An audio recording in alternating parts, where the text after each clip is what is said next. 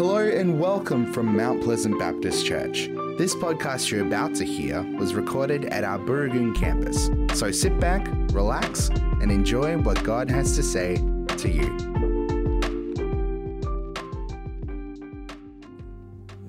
Jesus, we thank you for the power in your name, that your name will break every stronghold, that there is life and freedom in your name. We speak the name of Jesus over this place. We speak the name of Jesus over each and every person here that we might have freedom in your name, that you might truly break strongholds, any ground that we've given to the enemy in our lives, any unforgiveness that we might be holding on to, any hurt, anywhere, any sin that we might have allowed the enemy to get, a, get ground in our life. We pray the name of Jesus over each and every person here that we might stand as free people.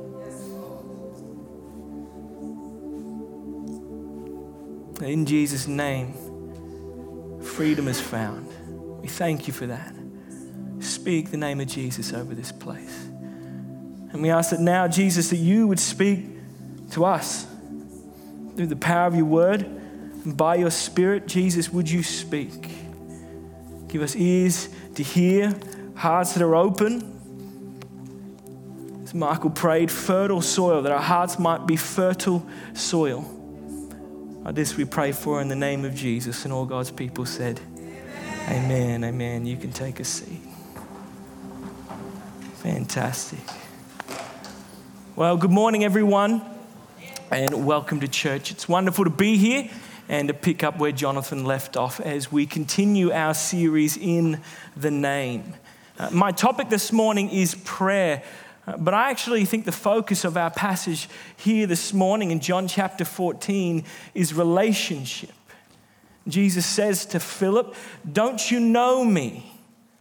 After all this time, don't, don't you know me? It's the critical line in this passage. And truth is, and I think we would all know this, you can know a whole lot about someone and not actually know them. Graham said the exact thing to our young adults in our retreat just this last weekend. So I love the NBA, and, and my favorite player is Steph Curry. And I think it's fair to say that I know, you know, at least a bit about him. I know that he's the greatest shooter of all time. I can tell you that. That's a fact.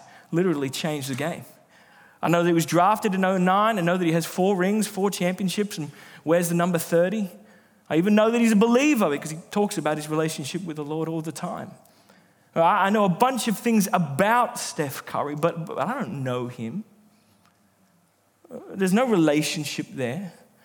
There's no foundation of trust built up over time, and certainly no sense of intimacy. I'm a fan, I know things about him, but I, I don't know him. I know my wife, but I'm a fan of her too, by the way. But difference is, I, I really know her. A third of my life has been spent with that woman. A third of my life. I got young, married pretty young, so that's probably cheating. But a third of my life has been married to that woman. The ups and downs, we've been through it all. Uh, I know what she's passionate about. I know what makes her angry. It's usually me. That's probably fair. I even know what a love language is. I'm not saying that I'm good at it, but I'm just saying I know what it is, and that seems like a start. Can I get an amen from all the men in the room? We're trying, okay? We know, and it's a start. The Lord's got work to do. I know what it is. I know her. I know her heart. I know her character and nature. I know her. And the unmistakable truth of this passage this morning is that Jesus is saying to each and every one of us here this morning, I want you to know me like that. Not, not like, like you know Steph Curry. No, I want you to know me like that. And you might be thinking, well, what does that have to do with prayer?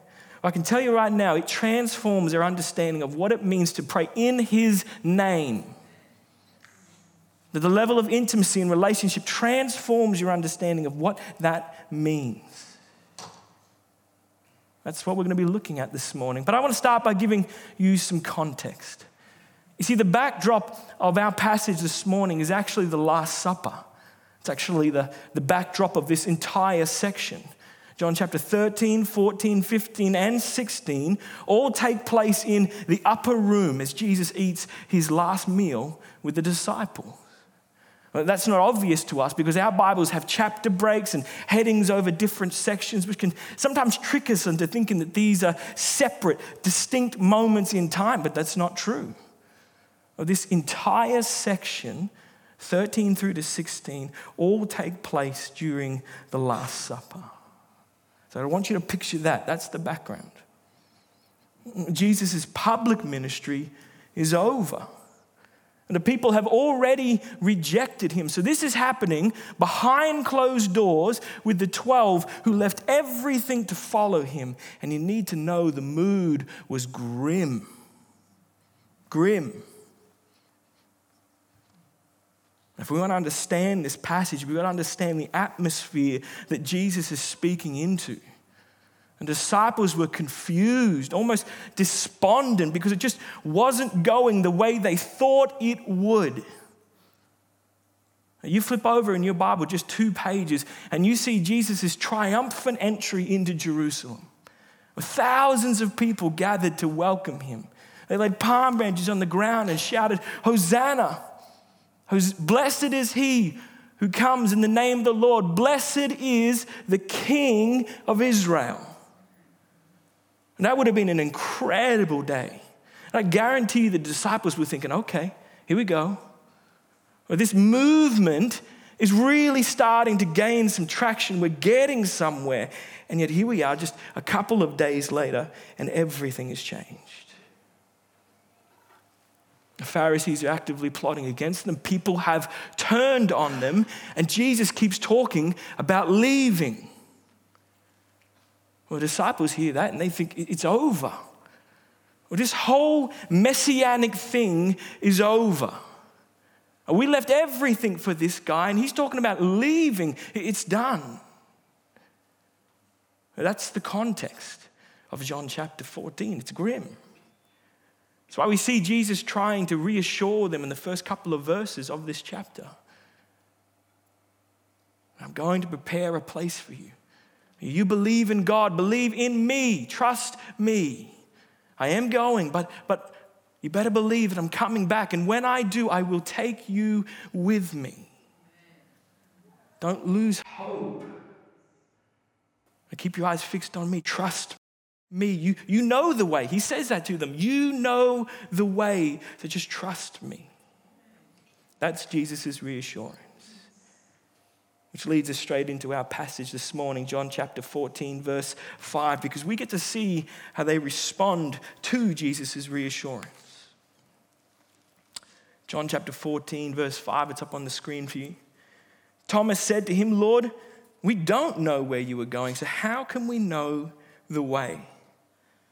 And Jesus answered, I am the way, the truth, and the life. No one comes to the Father except through me. If you really know me, and we'll get back to that, that word really in particular, if you really know me, you will know my Father as well. From now on, you do know him and have seen him. And Philip said, Lord, show us the Father, and that will be enough for us. And Jesus answered, Don't you know me, Philip? That's the key. Don't you know me, Philip?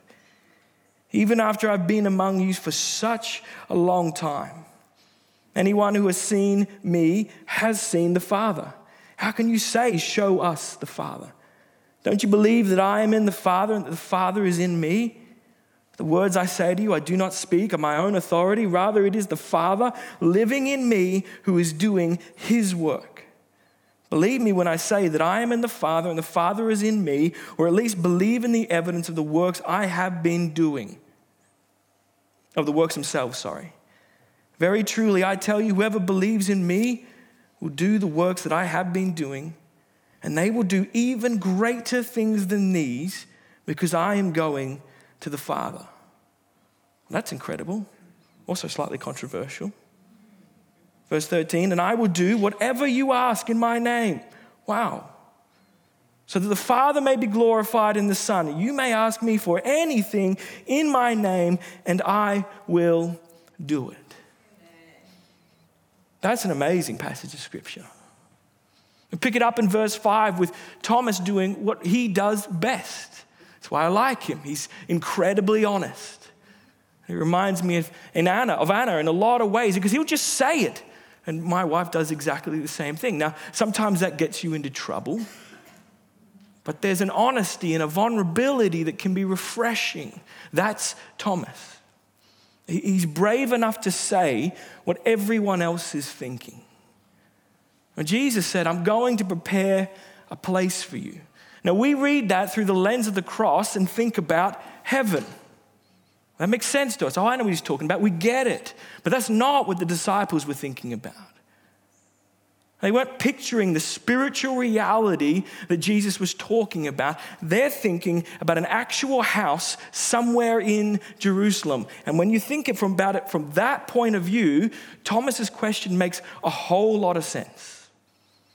And what do you want from us, Jesus? Google Maps doesn't exist. There's no phones, no GPS. We don't even know where you're going. So, how could we possibly know the way? And it's so easy to read that and think, oh, Thomas, you idiot. Don't you understand?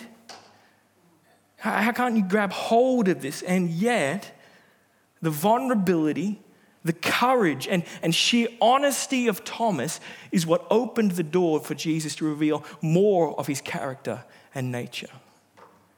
See, Jesus can do a lot with genuine curiosity. It's apathy and arrogance that he can't stand. So Jesus steps through that door, reveals more of who he is, says, I am the way, the truth, and the life. And the word that's at the center of that statement is the word way. I am the way. Truth and life support that claim, but that doesn't mean they're insignificant. Even in just this one book, we see John saying Jesus is the Logos, the Word, the revelation of God made manifest. That's John chapter 1.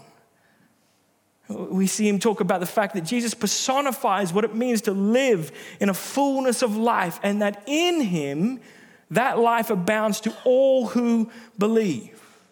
That's a wonderful hope, and all of it adds weight as to why Jesus is the way. He's not just an example to be followed, although we should follow him. He's the means by which we walk. He speaks and the dead come to life. He is the way. There's a real sense in which Jesus is saying to his disciples, as he says, I am the way, there's a real sense in which he's saying, just keep your eyes fixed on me. I'll worry about the destination, you worry about knowing the way. If you know me, because that word really, I still would come back to it, that word really isn't actually in the Greek. It makes it sound like a rebuke, but I don't think that's what Jesus is trying to do. I think he's trying to encourage them. He says, If you know me, you will know the Father. You do know him and have seen him because you've seen me. Just keep your eyes fixed on me because I am the way. We talked about it before. That's an incredible verse. We love that verse, but we also need to acknowledge that it is simultaneously the most exclusive and inclusive verse in the Bible.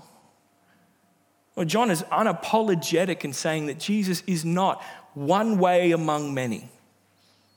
No one comes to the Father except through me. That's what Jesus said. That's an exclusive claim.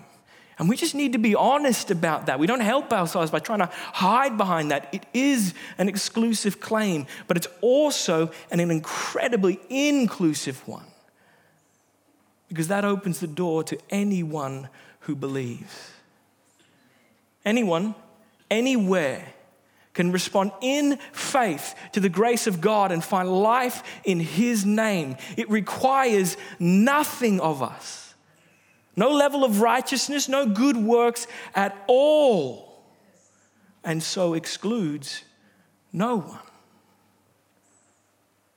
I think the greatest evidence of that would be the criminals who were crucified either side of Jesus. One of them hurled insults at Jesus, saying, You aren't the Messiah. If you are, save yourself and, and us. And the criminal on the other side rebuked that guy. He said, Don't you fear God? And we are punished justly for what we are getting, what our deeds deserve. But this man has done nothing. He even says to Jesus, Remember me when you come into your kingdom. And then Jesus, seeing his faith, says to this criminal who's being punished rightly for his crime, Truly, I tell you, today you will join me in paradise. I think it's fair to say that guy brought absolutely nothing to the table.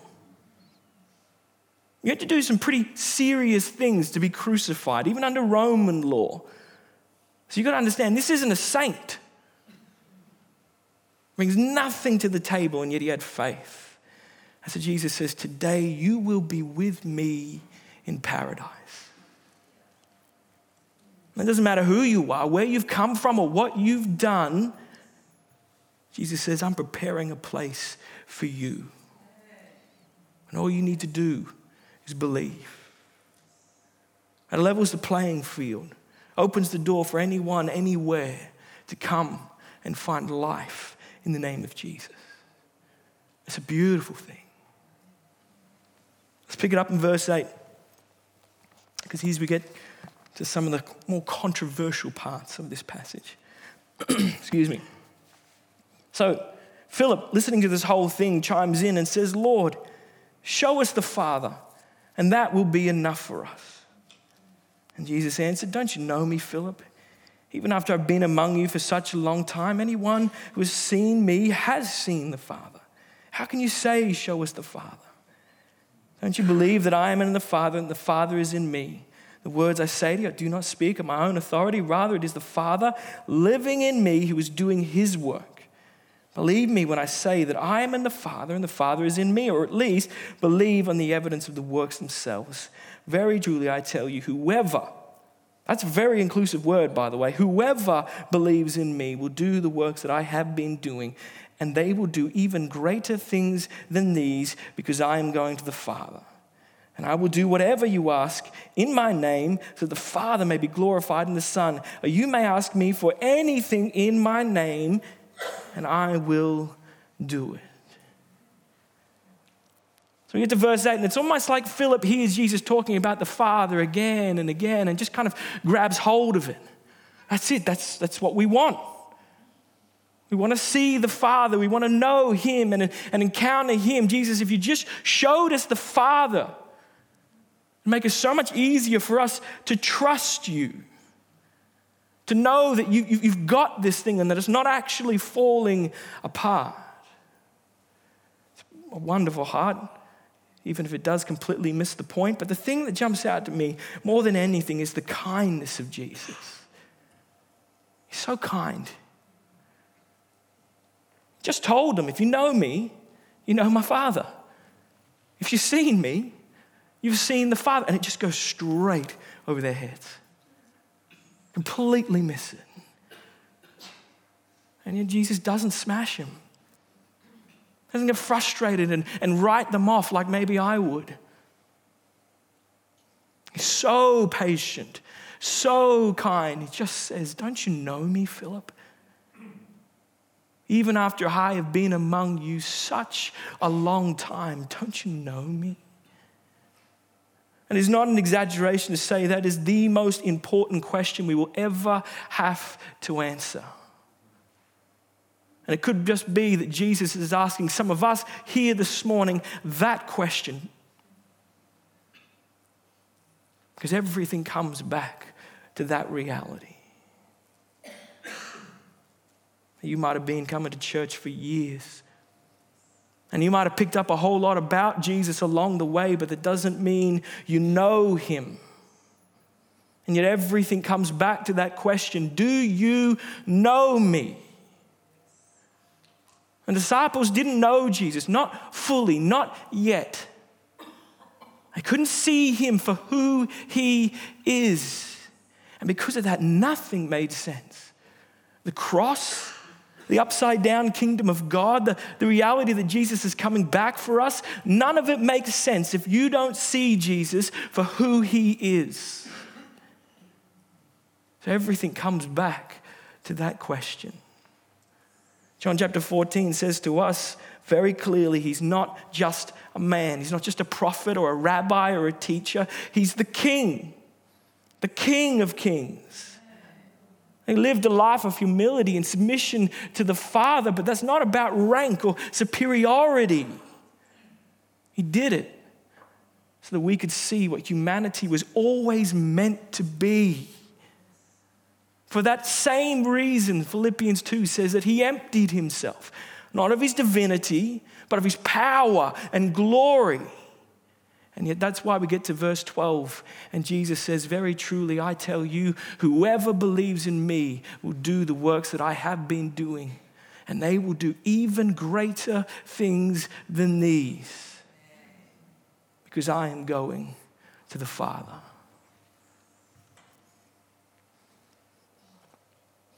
Let me be honest for a moment. How many of us actually believe that verse? A lot of people try to explain it away. Oh, Jesus wasn't talking about his miraculous deeds. He was talking about the things he did to love and serve people. And if you put us all together, we're probably washed more feet than Jesus ever did. And, and that's probably true can I say, and, and, this is just me, I honestly think we fall into that trap because we minimize the role of Holy Spirit. And Jesus' works may have been more than just miracles, but they don't exclude them. They don't. And we need to stop giving ourselves an out because Jesus is so clear whoever believes in me, just the professionals, not just the apostles. That's another way that we try to justify it. Oh, he's talking about the apostles. No. Whoever believes in me, anyone will do the works that I have been doing, and they will do even greater things than these. Not because they're great. No, Jesus doesn't say that. He says, because I am going to the Father. That's the key. That means two things. Number one, we now stand under the new covenant, sealed by the blood of Jesus. On the cross, Jesus defeated sin, death, and Satan. So the victory has already been won. You don't have to win it.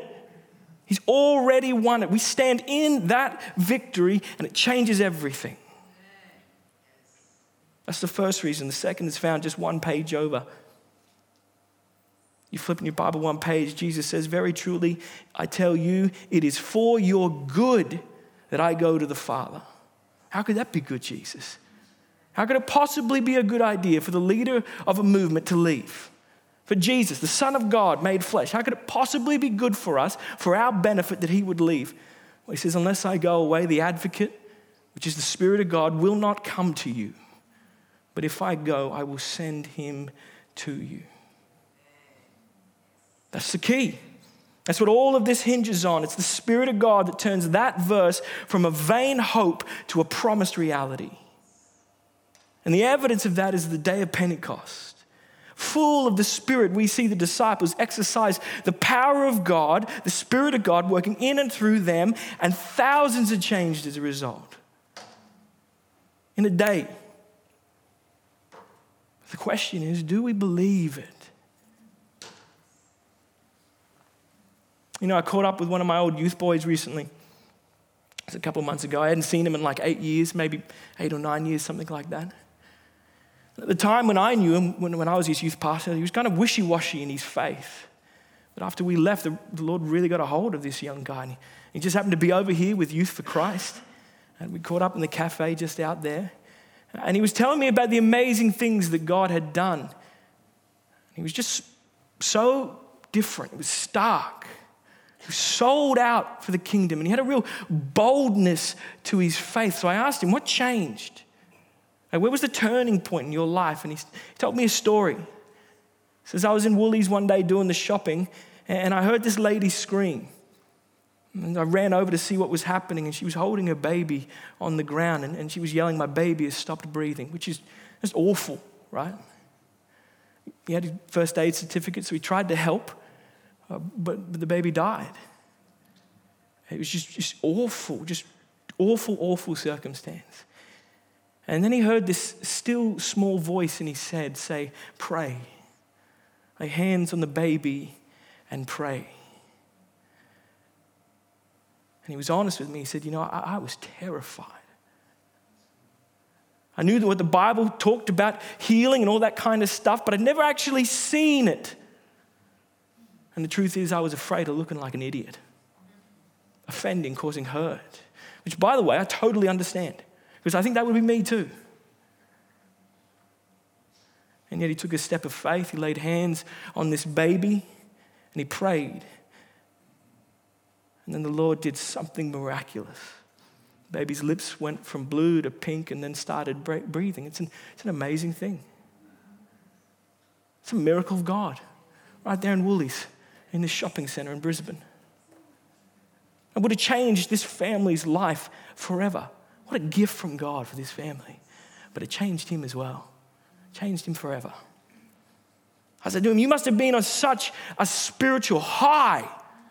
You see the power of God like that, you must have been like just on a spiritual high. He said, You know, you know, actually, that's not true. I walked away kind of ashamed because I realized that there was so much in the Bible that I didn't really believe. Not really. And I felt ashamed about that. And so, with a childlike faith, he said, I'm just gonna, I'm not gonna do that anymore. The Bible says it, I'm going to step out in faith. I'm going to try to walk in obedience. I'm going to believe. I've just seen the power of God and it blew my preconceptions out of the water. And we believe it. Are we willing to take Jesus at his word? Do we trust him? Because if we do, it challenges our safe comfortable Christianity like almost nothing else. Remember the context. Helps us understand what Jesus is actually saying, but even more importantly, why? Why is he saying this? Remember, the disciples were confused, almost despondent. They think everything is falling apart. And here Jesus is so clearly saying, This is just the beginning. I'm not finished. I'm just getting started. Can I get in a main man church that he's still at work? That I'm going to the Father so that you might have the Spirit. And as you walk with me in his power, you will see the kingdom of God break through. But this is just the beginning. Our great hope is that Jesus is still at work. It is our great hope. It's not me. It's not Nick. It's not anybody, not any individual here, although we love and need each and every person. No, our great hope is Jesus, that He's still at work. If not for that true reality, this is pointless. Jesus is still at work. That's why he says at the end of this passage, I will do whatever you ask in my name. It's because he hasn't checked out. He's not on holiday. He's here, he's active, he's still at work. And yet, here's the tension that's an incredible promise. But don't get it twisted, church. It doesn't turn Jesus into some kind of magical genie. He's not saying you can pray for whatever you want to pray and then just slap my name on it and that'll be good. That's how we use it a lot of the time. If we're honest, that's how we use it. But that's not what he's saying. Nick spoke about this just a couple of weeks ago. He had a quote from Kistemaker, which was just spot on. Ridiculous name, by the way. We'll let it slide because the quote is good. He says the term, the, the, the word name, in the name, name, it signifies the person, words, and works of Jesus so that anyone who uses the name identifies completely with its bearer and becomes a true representative in prayer. In other words, if you want to pray in Jesus' name, you better be praying something that Jesus would pray. Because that's what it means. It's not a sticker that you slap on that gives you a, a pass that makes sure it gets answered. That's not what it is. In His name. Which brings us back to the heart of this passage and the question that Jesus is asking each and every one of us this morning How could we possibly hope to pray effectively in His name if we don't even know Him? And it just doesn't make sense. So, hear the voice of Jesus this morning as He asks each and every one of us Do you know me? Do you know me? I want to invite the band to come back up and lead us in worship. If I could summarize this passage down into a sentence, I would say, Don't settle for the name, know the person, and you will know the power of God. Don't settle for the name. Know the person, and you will know the power of God. That's incredibly encouraging, but it's also challenging. You want to see the power of God in and through prayer? Get about knowing Jesus walk intimately with Jesus. Spend more time listening, more time seeking His heart, His character and nature, less time talking, less time trying to twist His arm into doing what you want Him to do, because I can guarantee you, church, He's still at work. He is. Even the fruitfulness and the, kingdom breakthrough that Jesus is talking about in verse 12, which kind of blows our mind, even that is connected to those who believe in Him. So you want to walk in the power of the Spirit? Go deeper with Jesus. He'll do the rest. He sent the Spirit, it's a gift. So know Him, and He'll do the rest. It's my prayer for you this morning that you would know Jesus in a way you've never known him before. That he would reveal himself to you in a fresh and beautiful way because the scales have been removed from your eyes and you see him for who he is and all of his power and glory. You see him. Would you bow your heads with me this morning?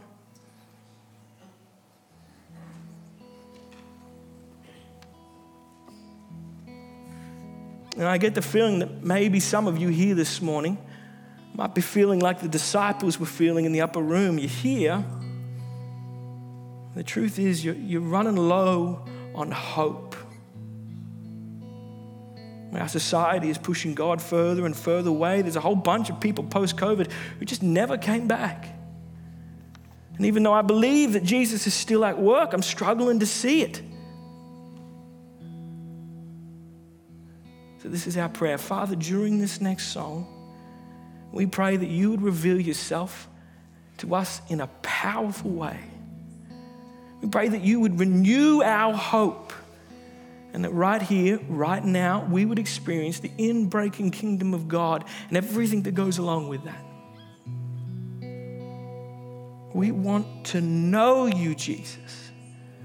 So we pray, open our eyes that we might see.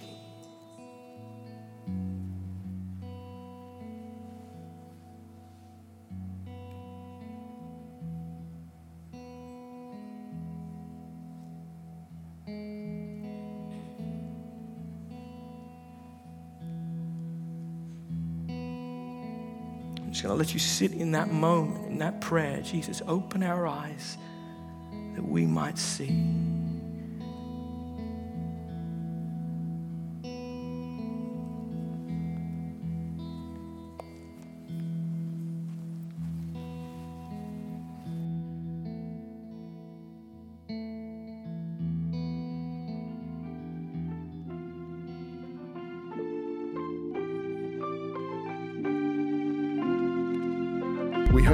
Enjoyed this podcast brought to you from Mount Pleasant Baptist Church.